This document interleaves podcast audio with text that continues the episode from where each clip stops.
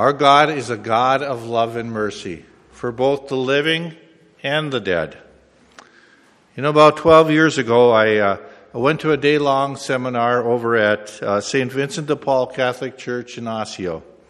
Father Jim Livingston was the uh, main presenter for that day, and he had three other uh, gifted laypersons that helped facilitate that seminar. So, Father Jim is a charismatic priest. Uh, he has a great love for our Blessed Mother. In fact, uh, when he had a sabbatical many years ago, he took uh, three months and he uh, spent that time in Medjugorje to be uh, closer to our mother. Um, and he heads up the Third Order Carmelites in this area.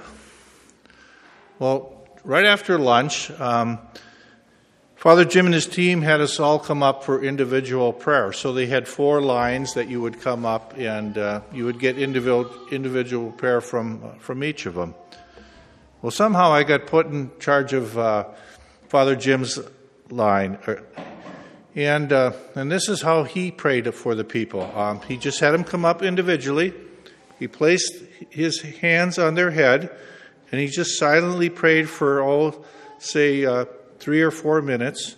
He had me stand directly behind him in case they, um, uh, in, in, case they, um, what am I trying to say? Uh, rested in the Spirit. There it is. Um, in case they rested in the Spirit. And a couple of them did. And, uh, you know, during this time, um, as I watched these people come up, no words were ever spoken between Father Jim and themselves, you know, so it was just a quiet prayer. And then after about 45 minutes, uh, he said, Well, Paul, it's your turn. So, um, so I came up and, and, he put his hands on me. And uh, he started praying. Well, about uh, a minute into the prayer, he stopped and he, he said to me, Paul, are you Croatian?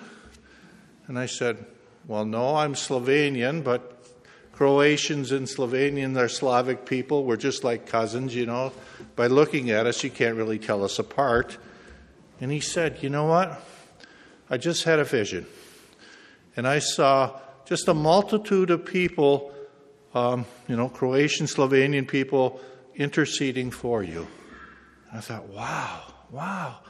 And I said, you know what? I bet those are my deceased relatives and friends that I pray for, those who have gone before us, before me. And he agreed. And it was a great affirmation for me. And it's a great affirmation for every one of us in this church. Because the vision that Father Jim saw is what the church confirms, confirms what the church taught, in that when we pray for those who have gone before us, you know, God allows them to intercede for us. And so that connection between us is never lost. When someone dies, the connection between us is never lost. You know, we as a church not only pray for our deceased uh, relatives and friends, but we pray for all those who are detained in purgatory. And we pray that they might all experience the love and mercy of our God.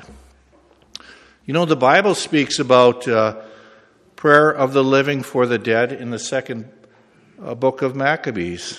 And uh, it's in chapter 12, and it's verses uh, 43 through 46. And I'm going, to, read that. But the backstory to that, so you can understand this, is that um, Israel was in a battle, and, uh, and several of the, the soldiers were killed during that battle. And now this is after the battle. So Judas, the ruler of Israel, took up a collection among his soldiers amounting to 2,000 silver coins which he sent to Jerusalem to provide for an atonement sacrifice. In doing so, he acted in a very excellent and noble way, insomuch as he had the resurrection in mind. For if he were not expecting the fallen to rise again, it would have been wise and, and foolish to pray for the dead. But if he did this with a view to the splendid reward that awaits them, those who have gone to rest in godliness, it was a holy and pious thought. Thus, he made atonement for the dead, that they might be absolved from their sins. Now, the Bible is the uh, inspired Word of God, right? And what is what is God telling us through this um, through this passage? That we can make atonement for the dead by uh, offering alms. You know, the church sets aside the month, month of November as a time of prayer and alms for the dead. You know, we begin on All Saints' Day on the first, and then the second is All Souls' Day. You know, during this time, it encourages us for special prayers throughout this whole month for the dead. And it even has some special indulgences that we can offer for them during this time. You know, in the novena of Divine Mercy, which the church prays uh, just before Pentecost Sunday, on the eighth day of that novena, the intercession is for the souls who are detained in purgatory. So, this is how uh, Jesus taught St. Faustina, the apostle of divine mercy, how she and how all of us, every one of us, should pray for those who have gone before us, those who are detained in purgatory and are on their way to heaven. Again, this is Jesus directing St. Faustina for this intention, which is for, on the eighth day. And this is what he has to say. Today, bring to me the souls who are detained in purgatory, and immerse them in the abyss of my mercy. Let torrents of my blood cool down their scorching flames. All these souls are greatly loved by me. They are making retribution to my justice. It is in your power to bring them relief. Oh, if you only knew the torments they suffer, you would continually offer the alms of the Spirit and pay off their debt to my justice. So, what is Jesus telling us there? He says, It is in our power, it is in your power to bring them relief. And how do we do that? By offering the alms of the Spirit. And, and what happens then? Then we pay off their, their, uh, their debt to His justice. So, what are those alms of the Spirit that Jesus is talking about? Uh, and what should we be offering? Well, first and foremost, uh, the Holy Mass, the holy sacrifice of the Mass. Uh, the Mass is the perfect prayer, the most powerful tool that we can use to pay off that debt. Uh, many saints have had uh, experiences where poor souls from purgatory have come, for, come to them and asked for Masses to be said on their behalf. Um, each and every one of us, uh, anytime we, we come to Holy Mass, we can offer that up we can offer up our communion for those people also. And the rosary, rosary, very, very powerful prayer. You know, Father Joe talked about this, uh, the 15 promises of the rosary uh, a few weeks ago. And on the ninth promise, it's, I shall deliver from purgatory those who have been devoted to, to the rosary. So we can, we can do that. We can um, offer rosaries on the behalf of those who have gone before us giving of alms. Um, make, you can make a donation on behalf of them. You can fast and uh, offer that fast for them. You know, any and all prayers. And then we have the indulgences. And during the month of November, there's special indulgences. And one of them is going to the cemetery and praying at the gravesite for those who have gone before us. And again, what is an indulgence? An indulgence is a way of reducing the amount of punishment one has to undergo for sins they have committed.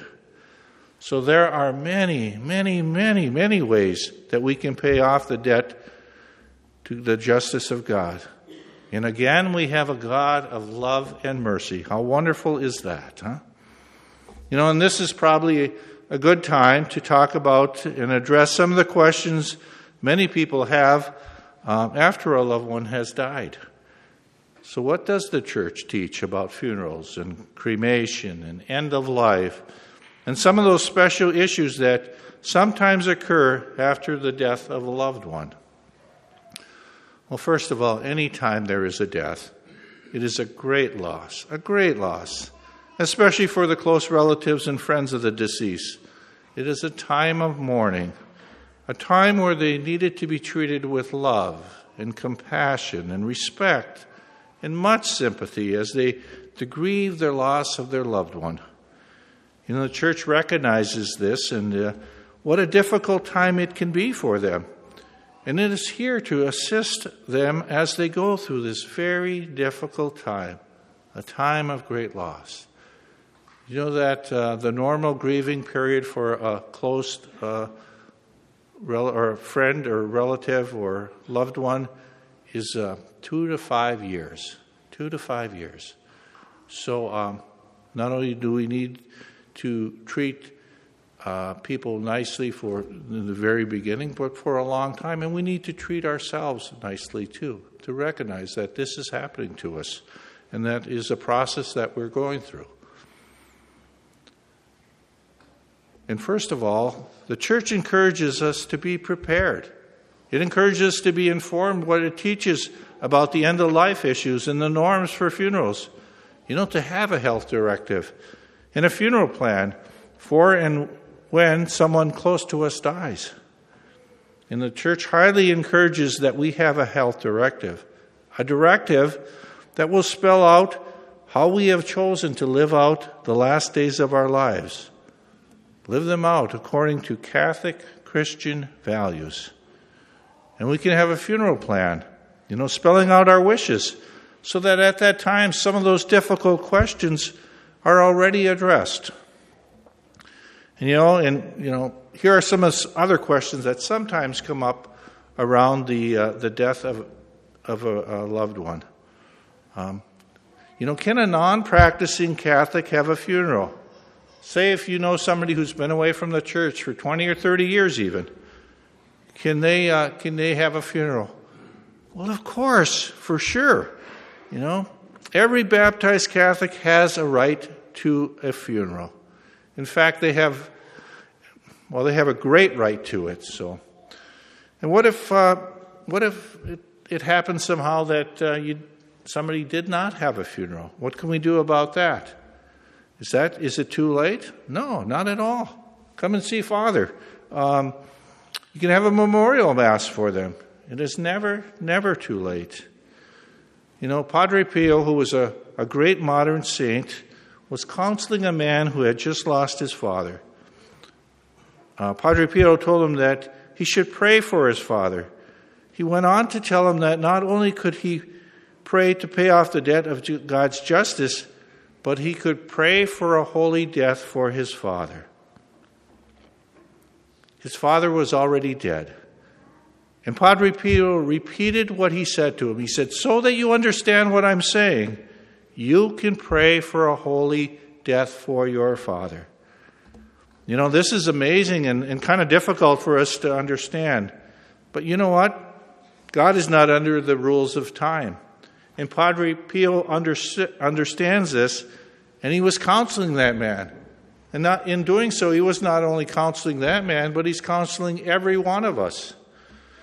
He's telling us that it's never too late to help anyone, even after they have passed from this world. You know, this should bring us uh, great comfort, um, knowing that we can have a positive influence on the salvation of all souls even the ones that have passed from this world to the next. And in the diary of St. Faustina, Jesus tells uh, Faustina that not only has she helped in releasing many, many souls from purgatory, but she has also rescued some souls from hell. It is just amazing and encouraging the power of prayer especially for the deceased. So, the last thing I want to talk about is, uh, is about cremation. So, what does the church teach and what are the guidelines? The body of a deceased Christian is reverenced as a temple of the Holy Spirit, even in death. And the present code of, of canon law strongly recommends that the custom of burying bodies be observed. However, cremation is not forbidden unless chosen for reasons that are not harmonious with Christian teaching. And this is from canon law. If cremation is chosen, the church encourages that the body be present for both the vigil and the funeral, and then cremation will follow. And if this is not possible, then the cremated remains may be brought to the liturgy funeral liturgy. You know, the cremated remains are to be treated with respect and reverence. Um, they should be kept in an appropriate urn or container that is placed during the rite of committal. And so, what is the rite of committal? Is after the funeral, like when we go to the uh, the uh, cemetery and, and, bury the uh, the bodies, um, either into a mausoleum, a columbarium, or a proper grave. You know, the church strongly recommends, recommends the custom of burying the body be observed. That should be the norm. And cremation is pr- permitted after the funeral. Of course, there are special exceptions, and if you have a question, again, you can ask Father or myself about that. You know, the body is a temple of the Holy Spirit, whether it's in a coffin or an urn. So it's a good rule of thumb of how we should treat the remains in an urn is that we should treat it exactly as we would treat a coffin and a body. The customs we have observed uh, with cof- coffins and bodies are the same customs we should observe with uh, urns and remains. When we view it this way, many of the questions about what is permitted with the urn and remains should be answered. Again, if you have a question, and there are, again, many special cases. Ask Father or myself about it. You know, November is the month that we as Catholics remember those who have gone before us, remembering them in love. Including today, we have 18 days left in this month. Let us use them wisely as we, as a church, offer prayers and alms for those who have gone before us remembering always that our God is a God of love and mercy for both the living and the dead. Eternal rest grant to them, O Lord. Let their souls and all the souls of the faithful departed, through the mercy of God, rest in peace. Amen.